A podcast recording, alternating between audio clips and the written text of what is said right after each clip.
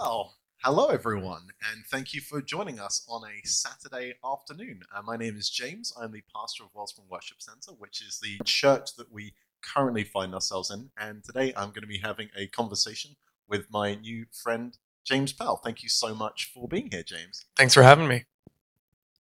We've been, uh, as a church, wondering about what it means to love our neighbour more. And one of the things we've recognized that in Toronto, a lot of our neighbors identify as queer. They're within the LGBTQ2 plus community. And we know that Jesus calls us to love our neighbor. And we also know that in the past, the church hasn't done as good a job as that as we would like, and certainly as good a job as we think Jesus would like.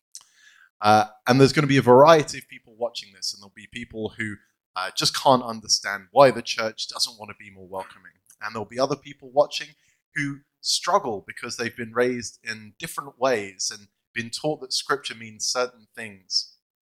And we pray that during this time, this be a time of learning and growth and encouragement. Uh, we pray this to be a time when we be curious and excited to learn more about other people.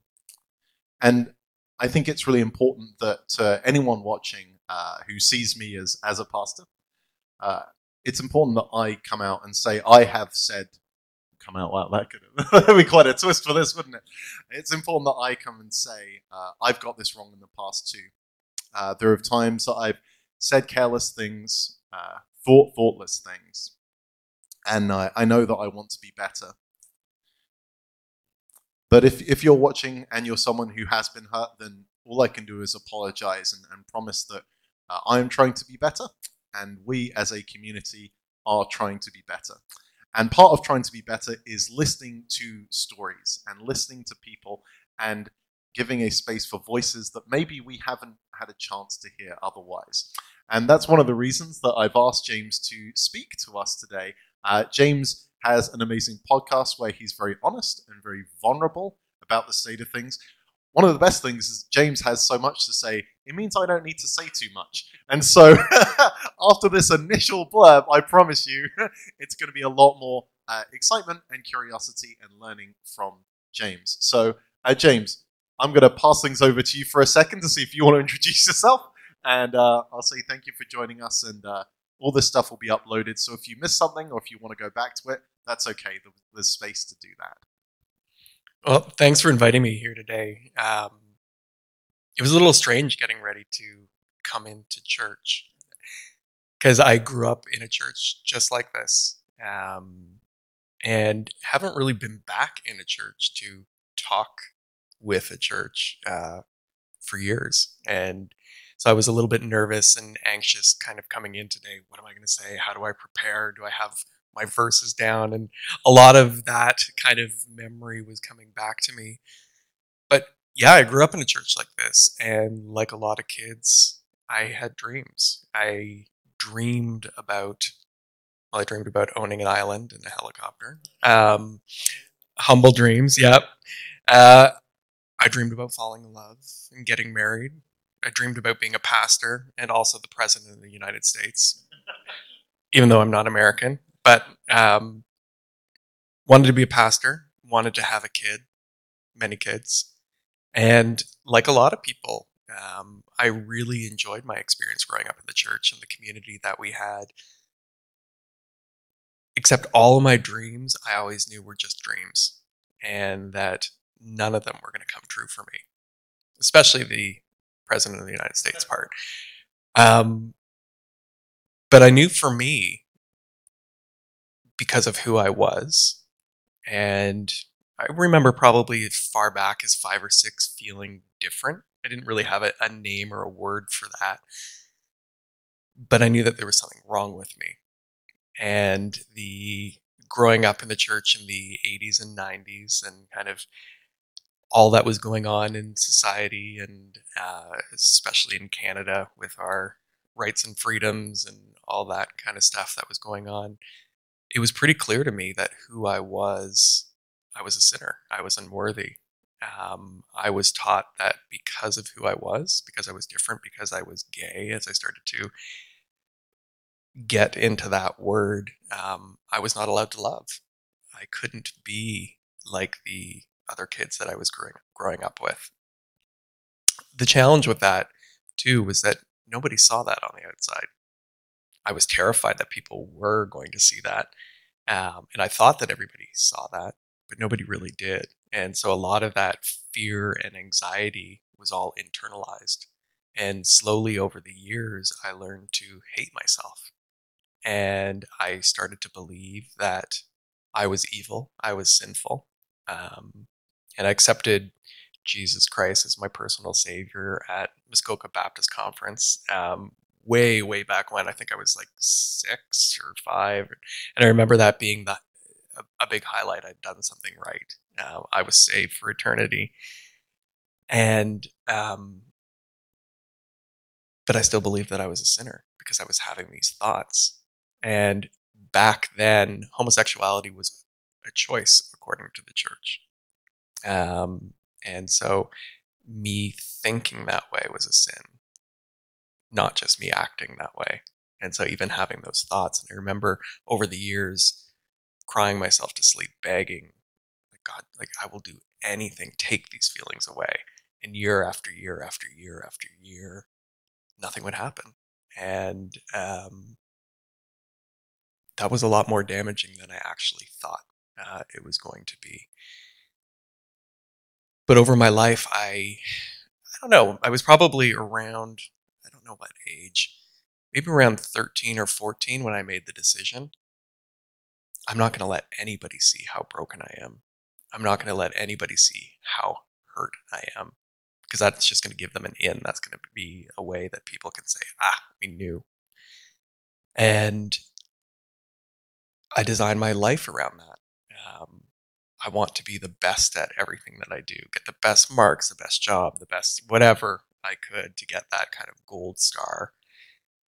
And that became a journey towards self worth through external validation.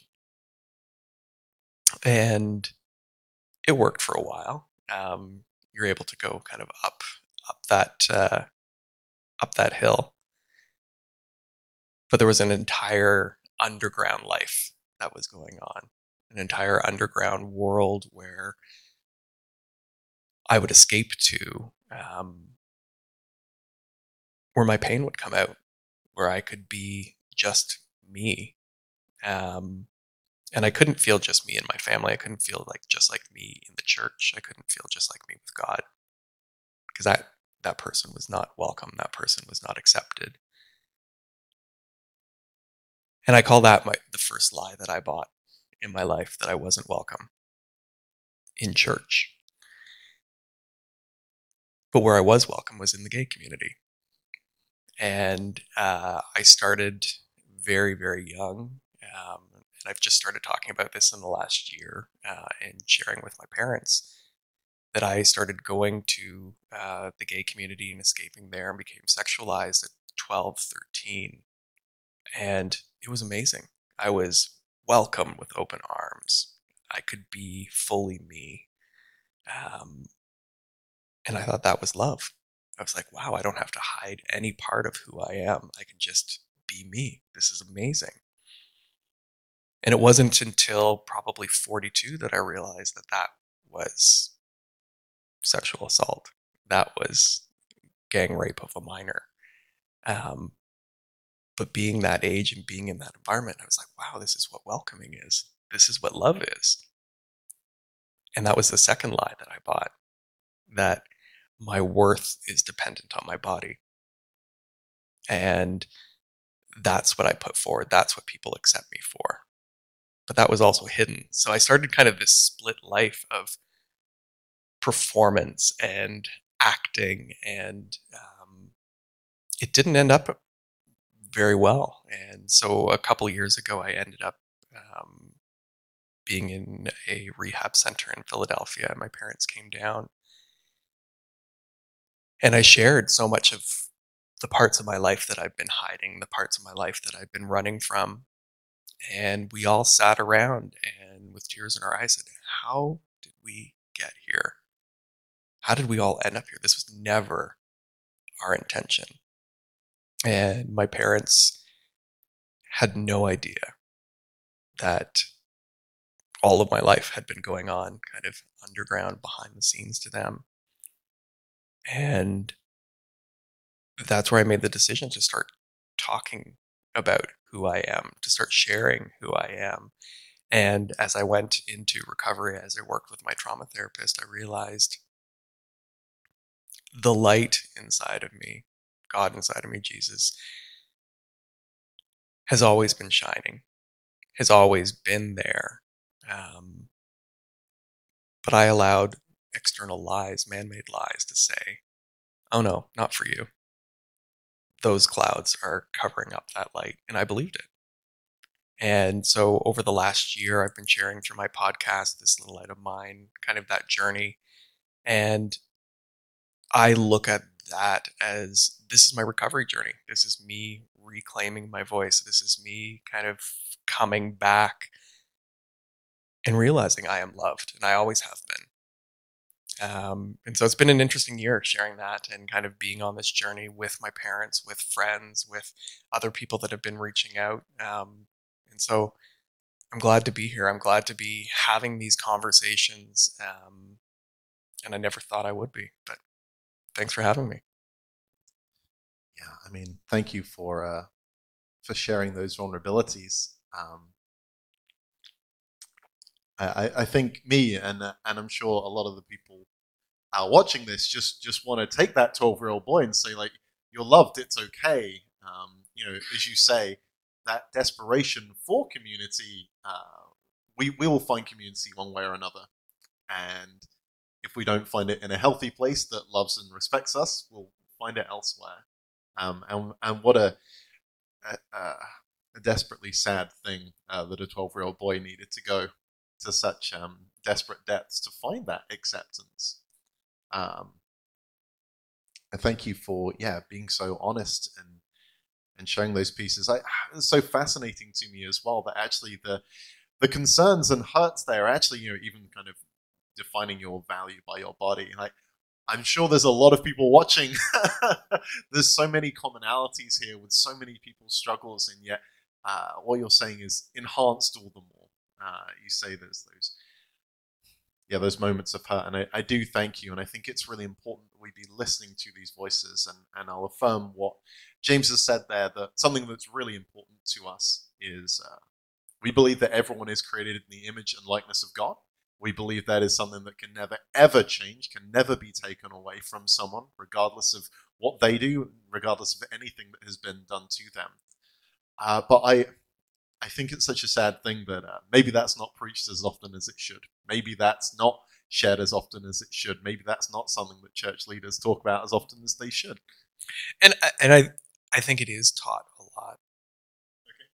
But I don't think what we talk about are the asterisks that follow that. Sure. And you know when you're flipping through one of those magazines and you see that ad for like the smoking cessation or whatever the ad and then you flip the next 3 pages and it's all the legal lines of all the different things that can happen. That's how it felt for me when those things were were being taught in church. And we also were constantly taught about how we are all made uniquely. And uh, the snowflake analogy of everybody is different and every snowflake is unique.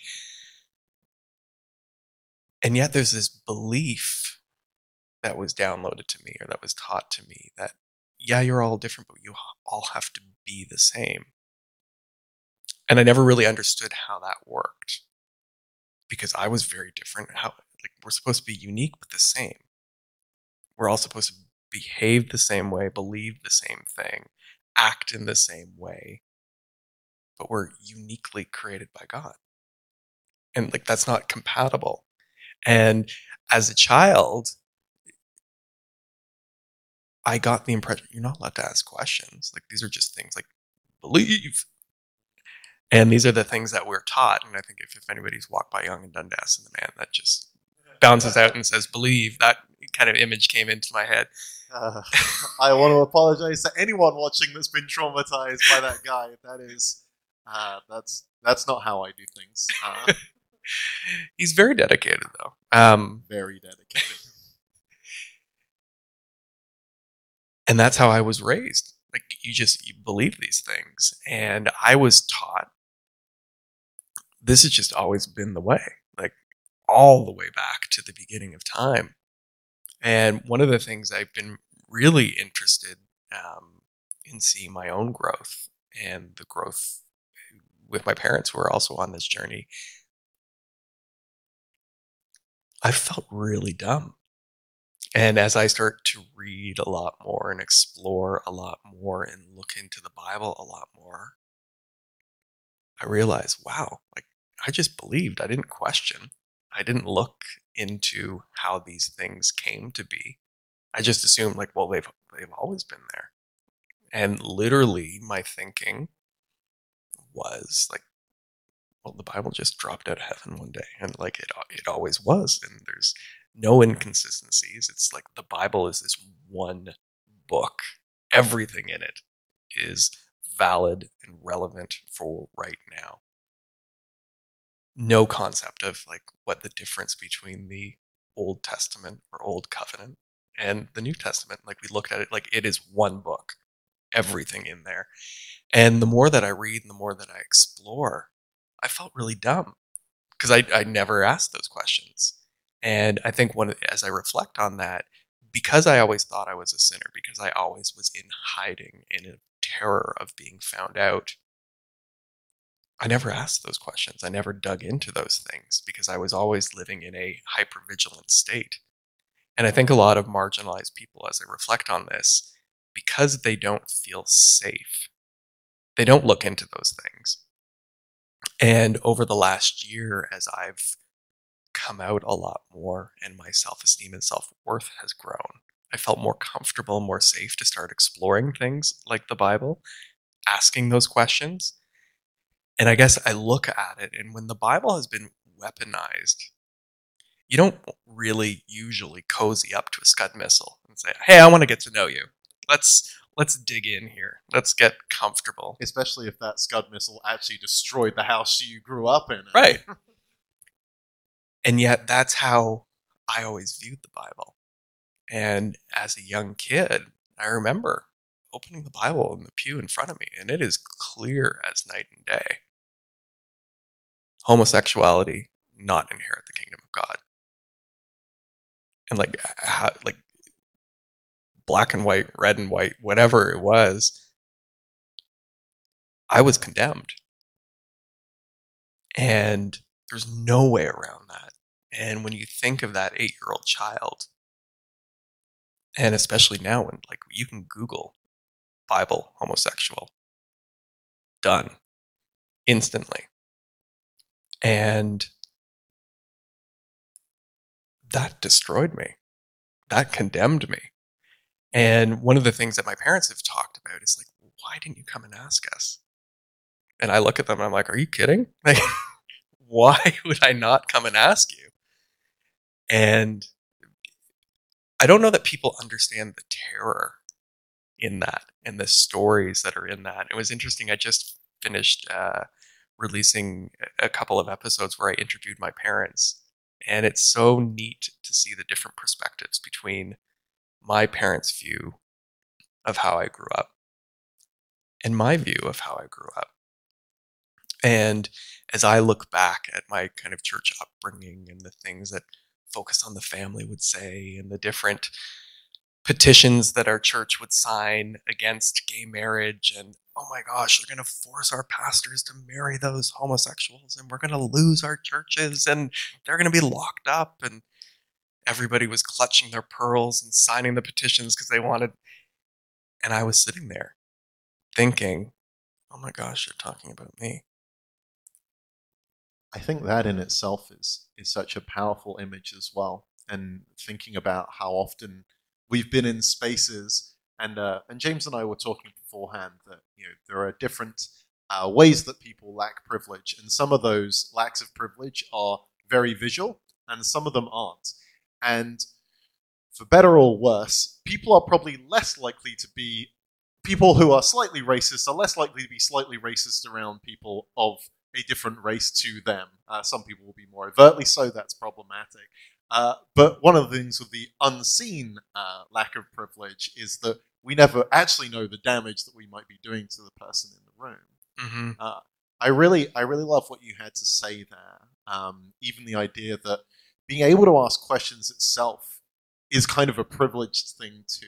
Uh, I, I as a uh, ticking all the privileged boxes that I do, I don't need to worry about asking questions because you know what's the no one's really going to think that much less of me, or maybe if they are, I don't care anyway.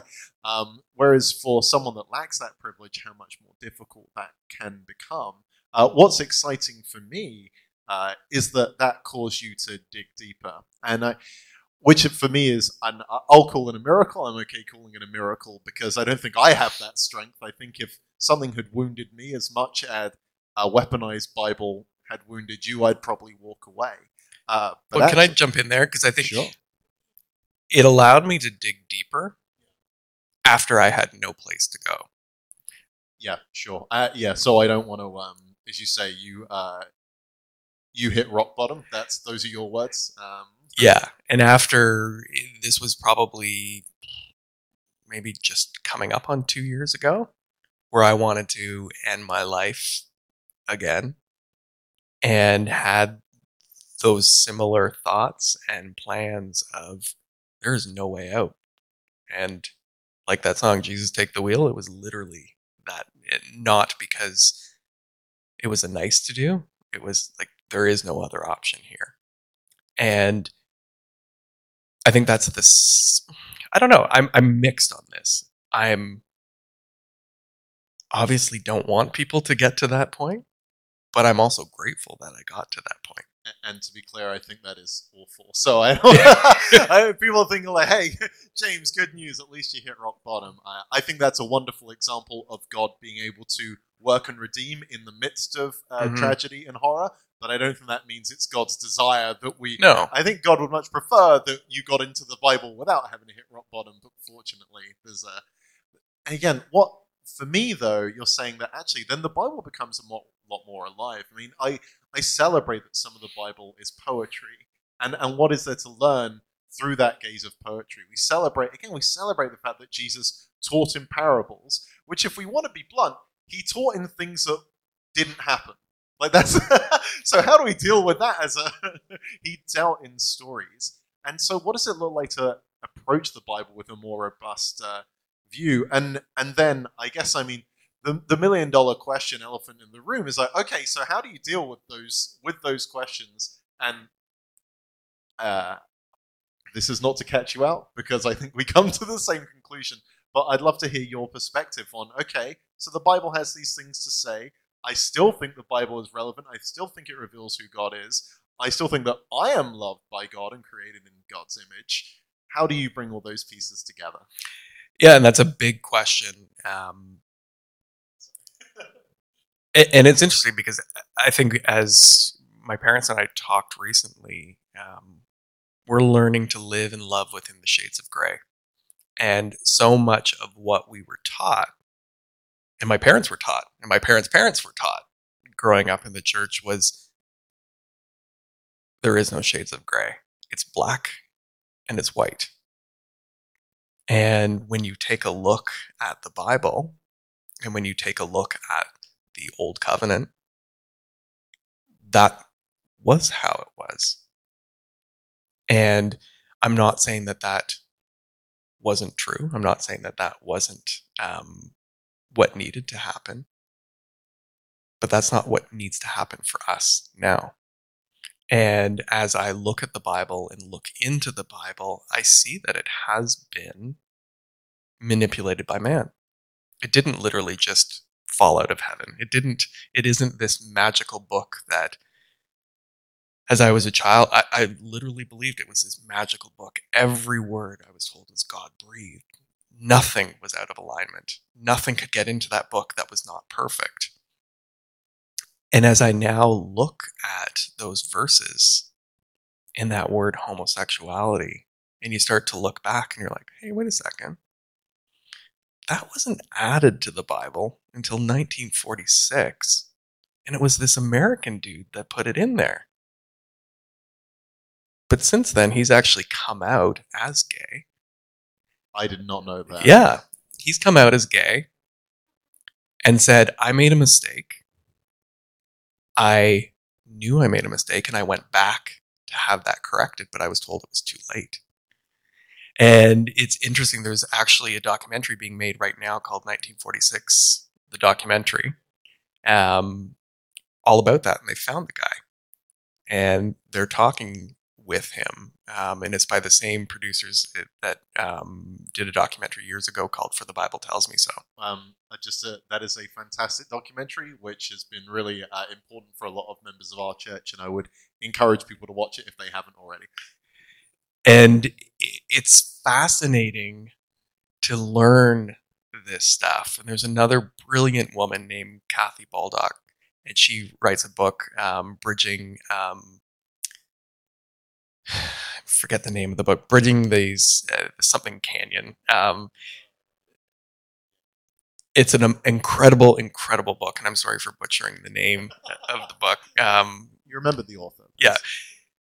And as I read that book, I realized, wow, like there is so much that we don't realize about the Bible. There's so much that we don't realize about our own political system, our own social system, our own medical system, our own psychiatric system of things that have changed and I think I'm learning to question more. I'm learning to doubt more, but that's not pushing me away. It's pulling me in. And it's helping me to grow deeper. And I remember a conversation that I had with my mom. Another great book that I read this year was uh, Untamed by Glennon Doyle. And she wrote about this crazy story about the religious right and how it came to be. And she mentioned something wacko in there about like life for fundamentalist Christians used to begin at first breath. I was like, no, it didn't. Like, it's always been at conception. There's no way. And as I dug into it, and my mom dug into it, we were both like, oh my gosh, she's right. Like, what do you mean? Like, these things can't change. These things were always. And as I started to look back and started to see like our church positions that we've held on to, that we've been taught to believe, we haven't believed those things forever. And those have been things that have been adopted. Those have been things that have been translated. Those things have been changed and brought into the conversation. They're not biblical. They're not of God. They're not from Jesus. They're man made interpretations that have been voted in, that have been pushed in, that have been warred in, that have been killed in. And I think as Christians, and I'll speak personally, I believed everything was for right now for me and had a very naive view of what the Bible was. And I can now see that I allowed something to condemn me that I knew nothing about. And because I was so terrified and was so frightened by this weapon, I never took the time to understand there is no boogeyman there. And and yeah, the the sadness of that, right, as you say, because it's so weaponized, you don't want to draw closer to it. And uh, I feel I should point out that there's a danger, and people might say, well, that means you're not taking the Bible seriously. And my response is that no, this is taking the Bible really seriously. This is seeing how the Bible was translated 5,000 years ago, 1,000 years ago, 1,500 years ago, 2,000 years ago, 2,500 years ago, if we want to just speak mm-hmm. explicitly about the Old Testament. And what are the issues that are going on at the time? What do we think that the scriptures are speaking to those people in those moments how do we apply those now? And for me that's that's taking scripture really seriously right. actually. And it was interesting my dad and i are reading this book called irresistible uh, and again i don't know the author. What i learned just this week is the old testament actually when translated properly is the obsolete covenant. And I always looked at the Bible again as one piece. I never really looked at it that clearly. It's like Jesus came to fulfill the law. So like that that covenant, the old covenant, is done. And yet part of our evangelical upbringing has been mixing parts of the old with parts of the new. And when you start to look at what was Paul doing, he was saying, don't mix those things. And yet, so much of what I've allowed to condemn me has been that mixing, has been that, well, no, you have to be here and you have to be here and you have to pull all of these things together. And again, I find myself embarrassed that I never even knew that. I never questioned that. I always thought, well, guy up front went to Bible college and he knows all the answers. Of course, he's going to tell us if that's the case. And so much of my upbringing has been how do I abdicate my own thinking? How do I abdicate my own thoughts, my own feelings? Because, of course, those are evil if they're coming from me. But they are holy and just and right and loving if they're coming from usually the white man standing a few levels up at the front. And I'm now seeing that's not how any of us were designed. That's that's really helpful. And well, for those of you that uh, go to Wellspring, you know I'm very quick to say that I don't know anything. so that's uh, you know, one step we're we're trying to make. Um, that's that's really helpful. We've got we've got a couple of questions that have come in, and I'm going to lean into those now because we've been talking for. This is so much fun. I knew this was going to happen. I'm just going to move forward.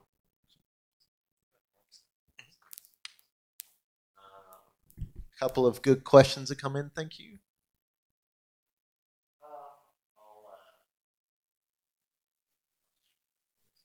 Yeah, um, let's. So, one of the things that you said in your video that uh, Wellspring saw last uh, last Sunday is you say that you consider your uh, sexuality a gift from God. Mm-hmm. would you be willing to like explain that a little bit more? Because again, so much of our history has been about like this is something we try to pray away, and uh, but instead you see it as a gift. And I'd, I'd really be interested by what you have to say there.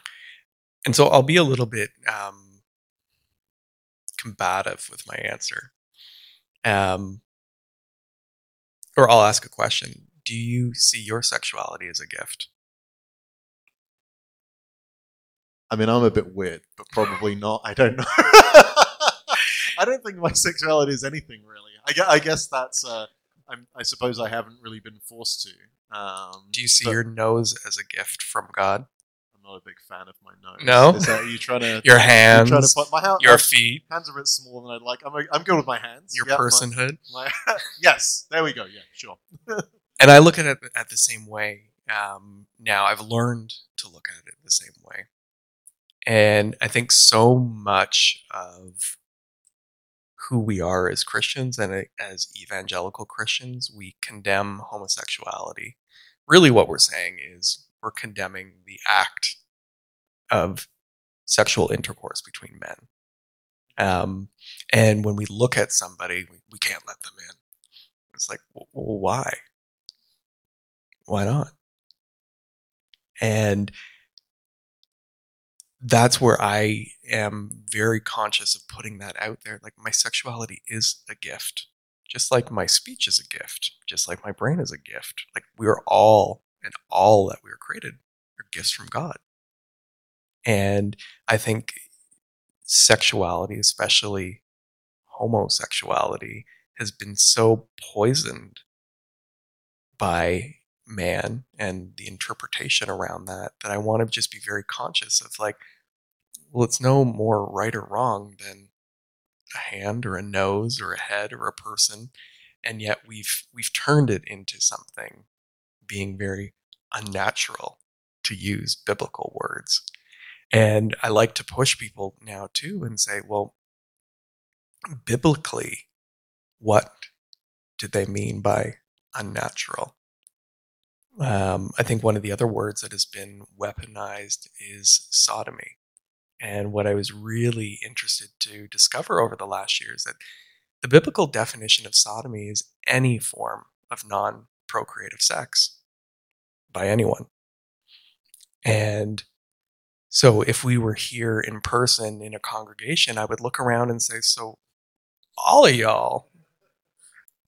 And We don't straight up know, but uh, let's. but let's like, assume. I would make the assumption, and I had the very awkward conversation with my parents of like, if you are still having sex, and I don't want the answer, but biblically, like that's sodomy, because I'm, I'm I don't know. also making an assumption. also making an assumption.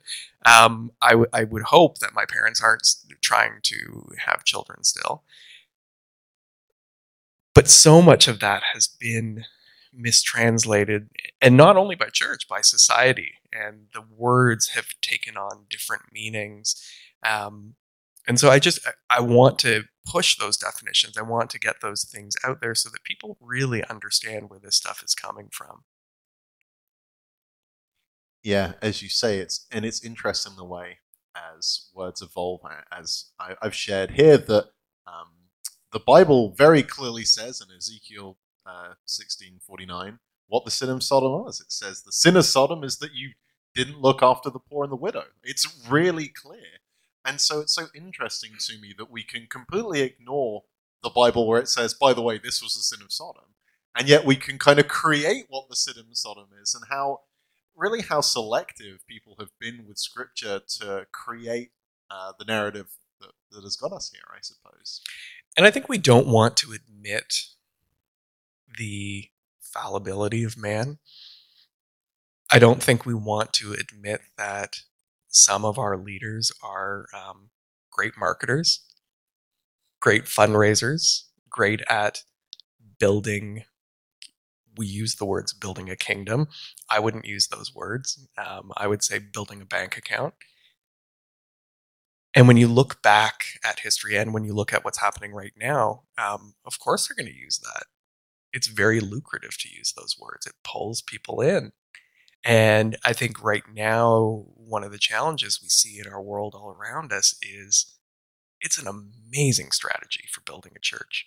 It's an amazing strategy for getting funds in the door. Double down on hate, double down on fear. People will open their wallets instantly because they want that to go away.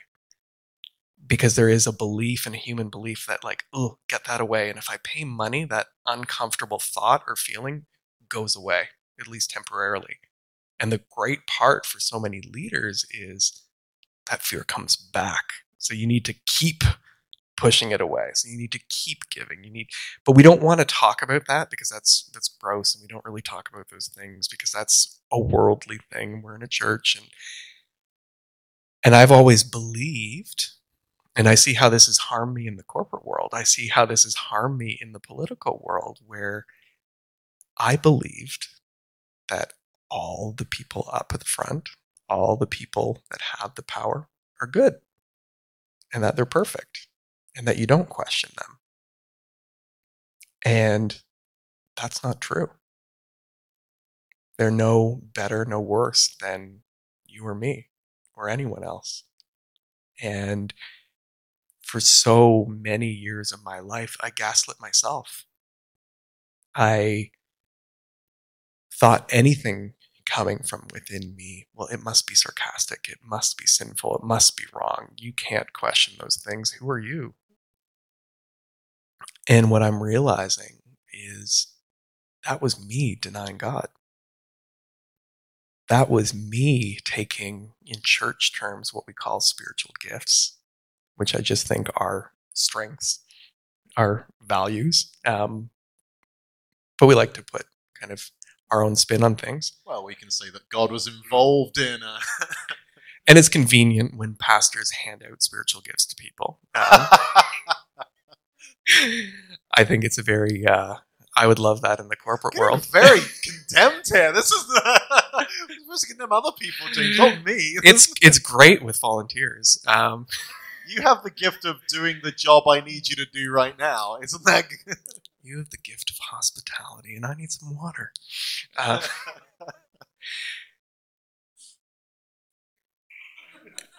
Laura got us the water before this. and I, I think it's natural human tendency, and um, and I think my eyes are starting to open in a in a very neat way, um, and I'm starting to to find my voice. Um, and also, one of the other interesting things that I found over the last year is that it ain't just me. this is not a gay thing. It's not a queer thing. It's not an LGBTQ2S plus thing. It's a human thing. And the more women that I speak to, the more people with disabilities or different abilities, the more racialized people that I speak to, everyone's saying me too. Everyone's saying, I feel the exact same way. And the details of my story are way different. But yeah, me too. And I think that's one of the challenges and one of the most amazing parts about where we find ourselves in society today is everyone now has the ability to say me too. Everybody has the access to a microphone, a cell phone, a podcast. Um, you don't need anything really to start telling their story. And I am a firm believer that's what we are created to do. We were put on this earth to have a human experience and to use our voice, to use our talents, to use our strengths, no matter who we are. And that probably the first verse that all of us learned from going to church for God so loved the world that he gave his only begotten Son, that whosoever believeth in him should not perish but have everlasting life. The world, that's all of us. It's not like for God to love the white man. He got all the gifts. He gets all the gifts and all the glory. And those white men that believe in him shall take over all. That's not it at all. And that's where it, it's shocking to see what we believe. And leaving the church and now kind of coming back, I'm reminded at how challenged some of our beliefs are. And I, I, I guess I just forgot about this. I was having a conversation with my mom, and I said, "Mom, so at, at your church, can women be on the board?" And my mom answered in a very my mom kind of way. And she's like, Well, I don't want to be on them. I'm like, Fair enough. That's not the question. Also, hi to both of our mums. yes, if my mom's watching. Excellent choice in naming their children, if nothing else. That's... And and I forgot that. Oh yeah, that's right. Like we seem to have forgotten that part about. Like it sounds so weird for me to even say that like gender is a social justice issue with the church. And I don't understand how anyone with a daughter involved in the church can say, honey, you can be whoever you are. Like, let's, we've just celebrated International Women's Day, but you can't be daddy. And you can't be daddy's job because you're a woman. And we still believe that. And I don't, I don't understand how that happens. And I know that we've evolved. And the last time I went to church with my dad, I kind of elbowed him. I'm like, oh, it says pastor female name here. What's going on? That's and he's like, and he looks and he's like, well, it's not a real pastor. It's like a family ministries, and like they're they're allowed certain roles, but it, it can't be lead pastor. And I think we found wiggle room to make people happy. Um, and that's not right. Not right at all. And so, what we're talking about here and what I'm loving about the journey that you're doing on with Wellspring is that it's talking about inclusion. It's talking about everyone, the world. And it's not a gay issue, it's a human issue. That's a excellent. I'm going to find another question because that is a great line to end on. Actually, there was one.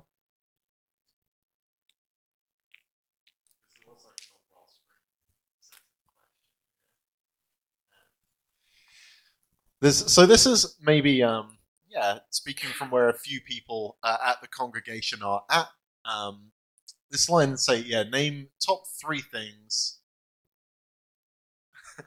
uh, three things you'd like to see in a community that welcomes everyone like, what are the kind of things that you're looking out for? That's a, not quite as deep as mm. entrenched mm. as uh, some of them. That's a, it's real practical, and all of a sudden, I, I freeze up around those things. I'm like, oh, I can get into you know the historiography of the Bible and why it doesn't say what you think it is. But when the rubber hits the road, you suddenly go, oh. So top three things. It can um, also be four. Like Four, I, okay. we're not that legalistic. here. Um, I don't know. That's a that's a great question. I, I would say it's be who you say you are. Walk the talk. Don't hide your hate. Put it out in front if there is any. I remember having a conversation. My brother is a pastor, and um, lucky him and lucky me. Um, I remember he was starting at a church, a Baptist church, and it had these disclaimers about this issue or topic that I find myself being as a human. And it's always fun kind of coming back into church environments and realizing that you're referred to as a topic that's hard for people. Um, and I remember my brother saying, Yeah, I've talked with the church and we got to take that down off the homepage because that's not really nice to like greet people that way. And I was like, Oh my gosh, no, keep it up on the homepage because I would rather know if I'm being excluded off the bat. And like, to me, like, like let's think about cigarette packages here. Like, put the bleeding gums and the warnings like right up front of the church so I know not to enter because this will kill me. And I think one of the most damaging things I've found, I lived in Australia and went to Hillsong, and from a evangelical perspective, like whoa, like that's the pinnacle. Like being at Hillsong and going to their Hills um, campus was like whoa, The mecca. the mecca of everything amazing. And I went with my boyfriend, and it was an amazing, amazing experience. We were welcomed. We were in Australia. Everyone looked gay. Um, and everything was amazing until you get to home church.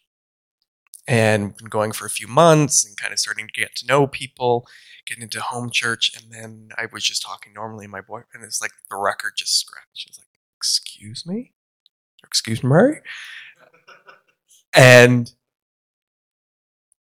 the hurt of feeling like you might be included, the excitement of being welcomed or thinking that you're being welcomed, and then to be hit with that three or four months in it's like you've had a wound that is healing and is scabbed over and then i'm a picker. Um, and then you you you finally pick that off and you're like oh gosh now we have to go way back to square one. And so i don't know if there's three things but i'm just like be who you say you are. Put it out front. Um, and i guess the question that i would ask back is what are you afraid of to say that you are welcoming without an asterisk.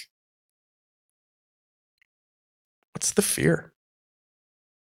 Like i know that there is a tendency um, a growing tendency in evangelical circles to have leaders or have members start to sign whatever the proper name that is created kind of statements of belief or leadership whatever's where it's like you need to sign that you believe exactly all of these same things that we have created You'll be unsurprised to know that I didn't sign that, and we got into a lot of trouble for it. and I like like why? And when other people come through the door, do you make them sign things like I have never looked and lusted at another human. I have never been divorced. I have never whatever the long list and it's like no, that's not on there. And the number of stories and the number of people that have reached out to me with devastating stories of children, queer children, growing up in the church and going to Christian camps and becoming counselors. And then having those camps send out those statements. And the kids being truthful, saying, I can't sign this. And not being able to go back to the one place where they actually felt accepted because the child was willing to be honest.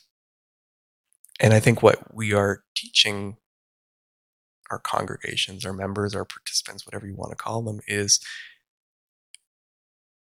yeah, you're welcome here, but you need to lie to us. And I applaud you for standing up and for not signing things. But I would say that you're a weirdo. Like most people are just a lot like of people have told me that too. most people would just say like honestly just sign it. Why are you just why are you you're just causing yourself more grief? Just sign it. Nobody's actually going to hold you to it. We just need you to sign it. Stop being a pain in the ass. And really what we're teaching people is don't don't be honest. Don't be truthful.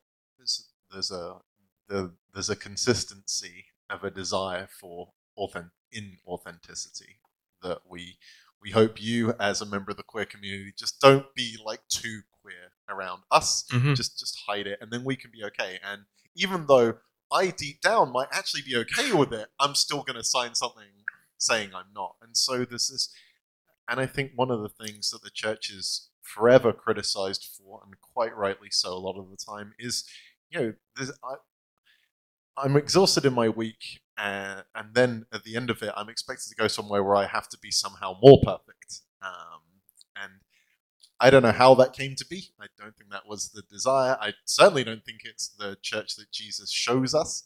Um, I, I think being on our, our authentic selves is the best thing that we can do and the best thing that we can offer as a church. And so, hearing the uh, manifold ways that the church has failed to do that is it's hard to hear. Mhm. I, Well, and I think that's another thing. What is the church that Jesus showed us? And I think that's another thing that we have mistranslated and misunderstood. Um, and what we forget, there wasn't like there was a temple that was being dismantled. There was no Bible. There was a Jewish covenant. But the things that we hold as dogma for being a Christian didn't exist. And we look back and we we have this magical thinking that that is all divine, but it's not. And we don't question that. Um, and I think we need to do a lot more questioning um, and a lot more doubting. And that's okay. And it's interesting because I went to weeks and weeks and weeks and weeks of Bible study, but I never studied the Bible. And I think it's, and I don't want to be very accusatory here, but they're systems of control. Like we give people enough to feel like, oh, I'm studying the Bible because I've read. I'm like, but you're not. You're- You're studying what's being put in front of you. You're studying things that people are asking you to look at from a perspective that is of someone's agenda. Um, but you're not really studying the Bible. And I think that's where church leaders, um, I think there's an opportunity to push congregations, to push people back to a more um, personal challenge of do your own homework, do your own investigation. And it's not easy, it's not comfortable, it's not bite size, it's not going to be something that you can kind of sum up in a three three week sermon series kind of thing. And it is a journey and it's a painful one.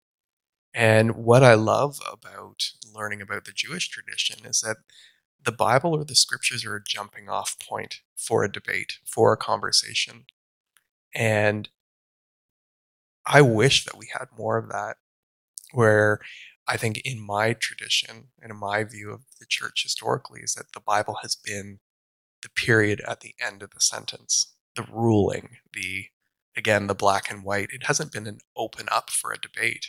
It's the like boom, done. And I don't know that that's the intention either.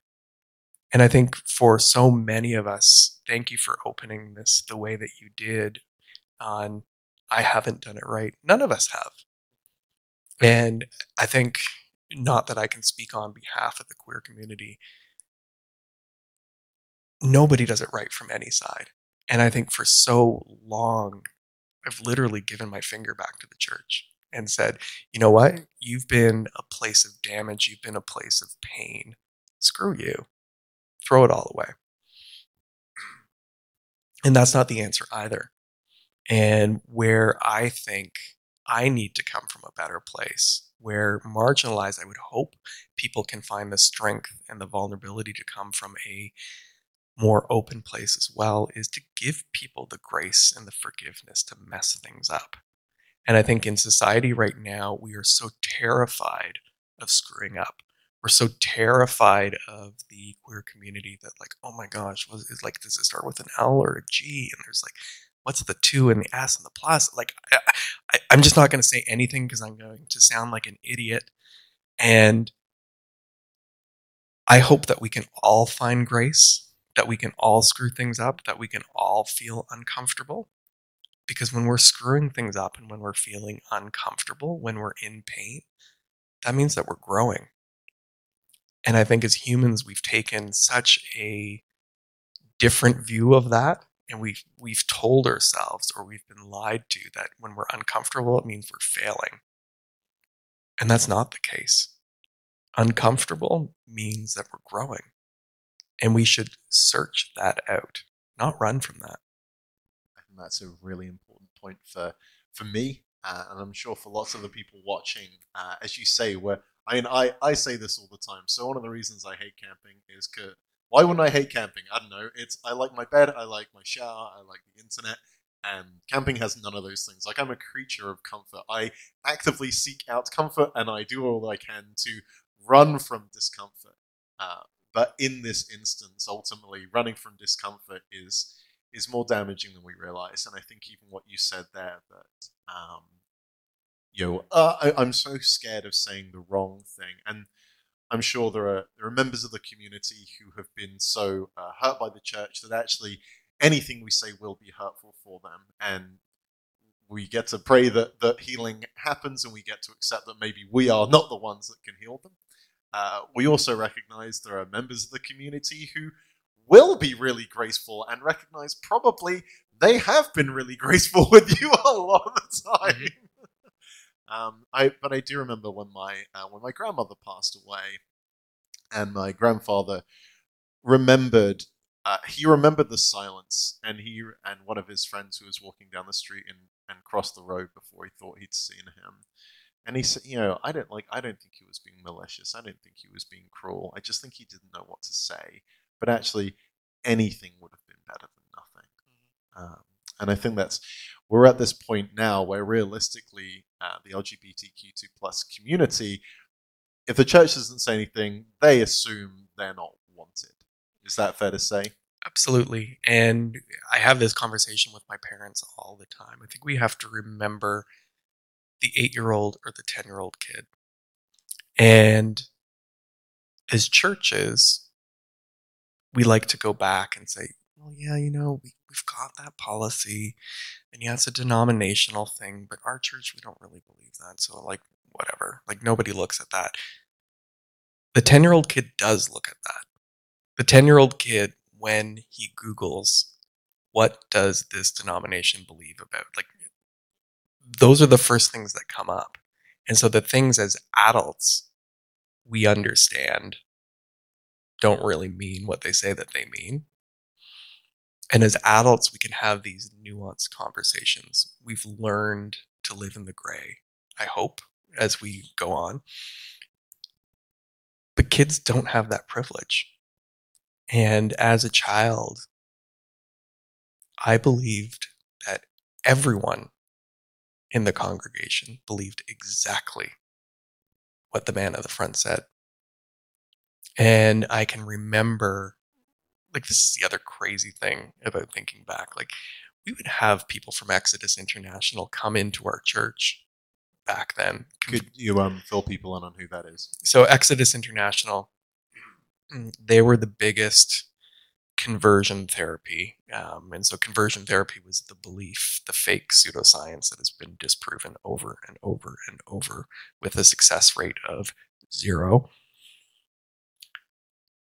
Fairly damning percentages, I'd say. Fairly damning percentages. But back when I was young, they would come into our church and they were missionaries.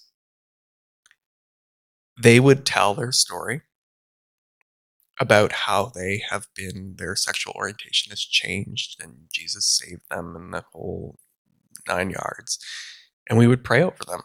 We would do a special offering and give money to them. And I remember as a child, like literally was thinking, like everyone putting money into that offering plate is voting against me. Everyone, and like you said with your grandpa, like that probably wasn't their intention. They're just doing what you're supposed to do and guilted into giving and like if i don't give people are going to think i'm whatever um, but as a child i was like oh my god everyone believes this and i think we always have to remind ourselves like how would those children know that you don't hate them? How do those children know that your view is different? And i'm like do we need to put like a coded like the people with the purple bible really love you? They don't believe and we need to find ways to say we don't all believe the same thing. And we probably don't need to. And i think that's the great thing about being human about being unique being about like designed that way by god is that we don't all need to believe the same thing we don't all need but where i do draw the line is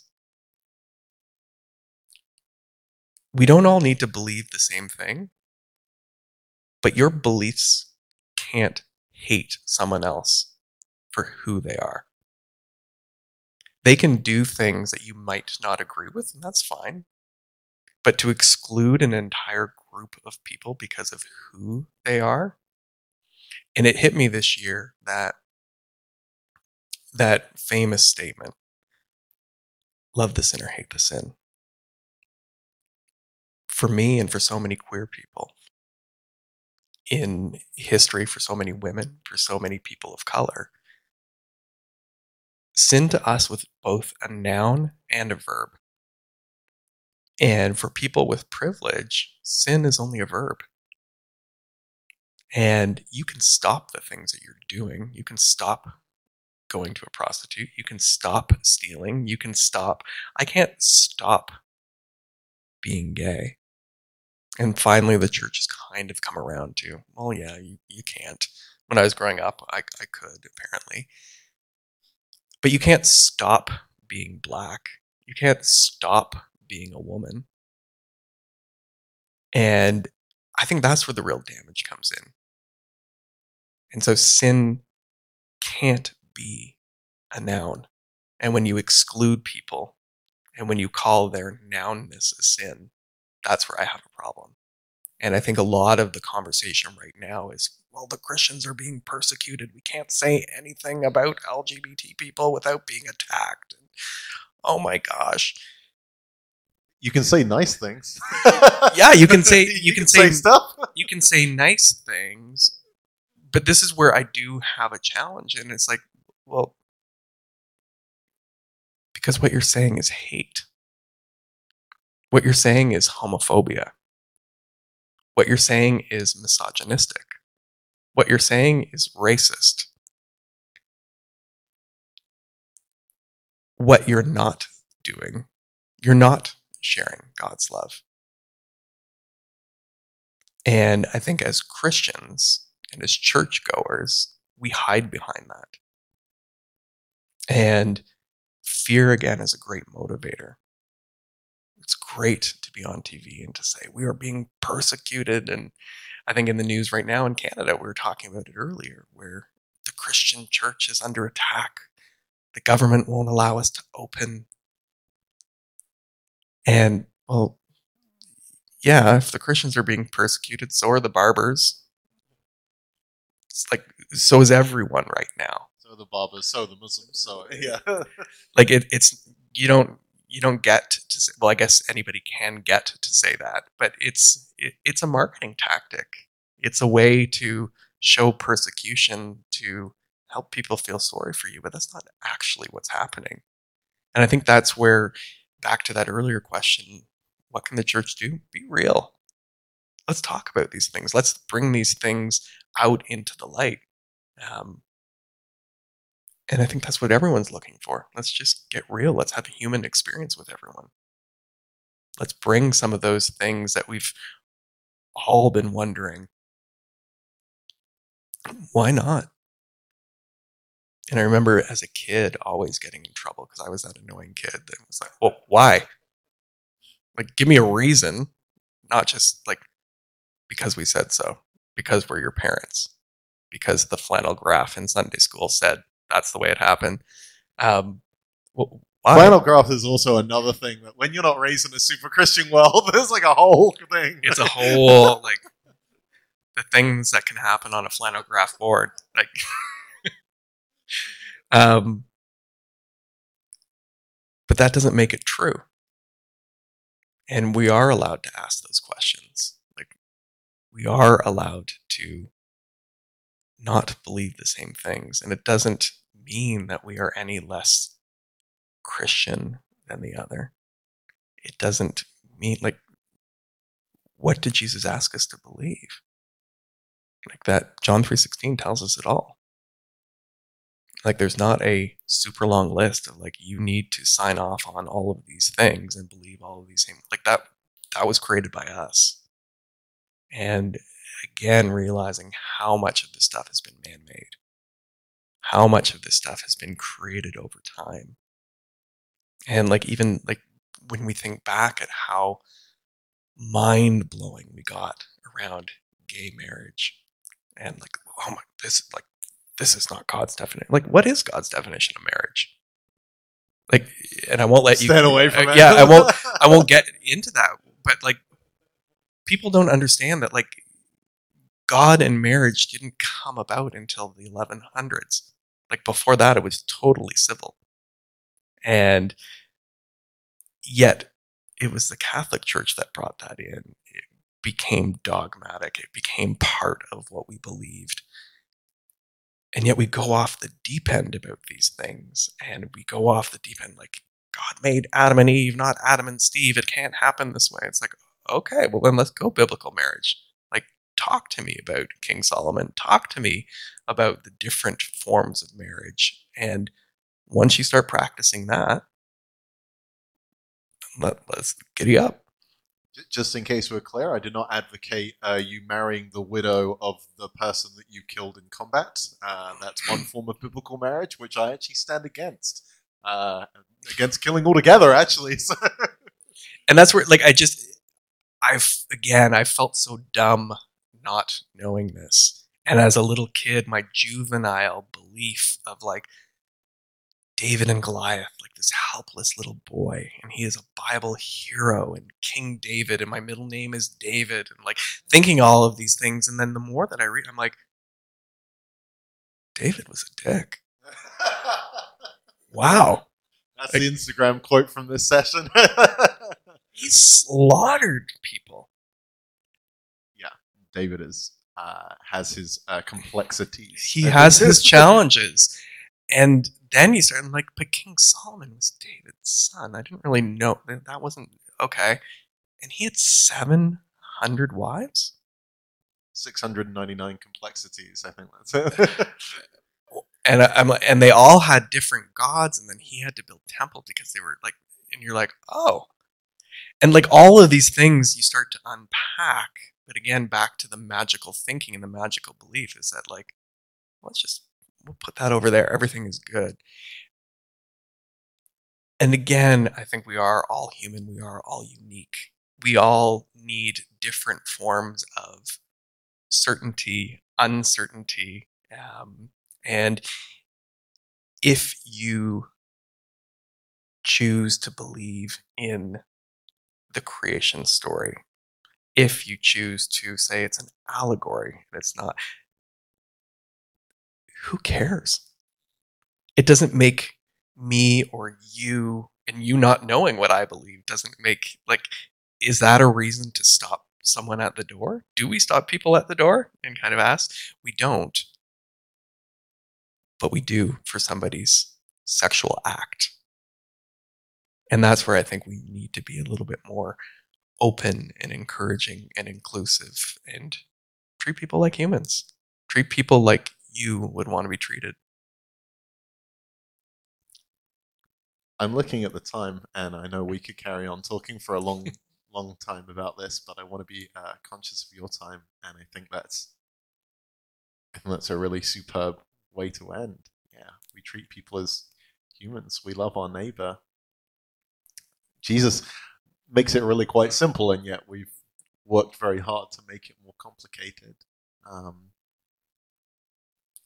I feel bad because just so people that know me, I'm like, we should talk for another eight hours, but, but I want to be protective of your time and I want to be conscious of the people watching at home. It's not as fun watching a screen as it is being here in person.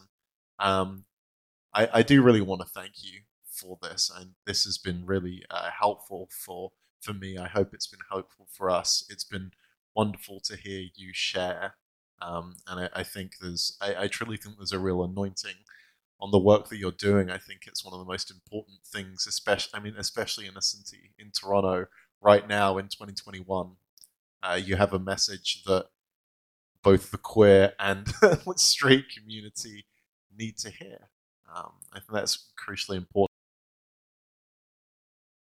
I also realized there's a bunch of questions we didn't get to. Uh, I guess that's a good problem to have, but uh, people, can people contact you after that? I should have asked you this beforehand. Is that okay? Yeah, no, Are you contactable? Maybe not. yeah, and so if you want to, you can take a look. My website is thislittlelightofmine.ca. Um, and so all my episodes are there. I can be contacted through there and would love to chat with um, with anyone on this. I would just remind people the journey that you're on um, is an amazing one, and it should be messy it should be uncomfortable. And that's one of the things that I'm learning. Uh, it was interesting talking to my mom. She's learning that too. Like, it's not supposed to fit into this nice, tidy box with the ribbon on it that looks perfect. And so much of what we've been taught in our church experiences that that that is what we are supposed to aim for. It's not. This is messy. It is uncomfortable. It is going to be up and down and all over the place. And it's not this kind of straight, kind of upward facing trend. Um, there's going to be good days, there's going to be bad days because it's a human experience. And go with it.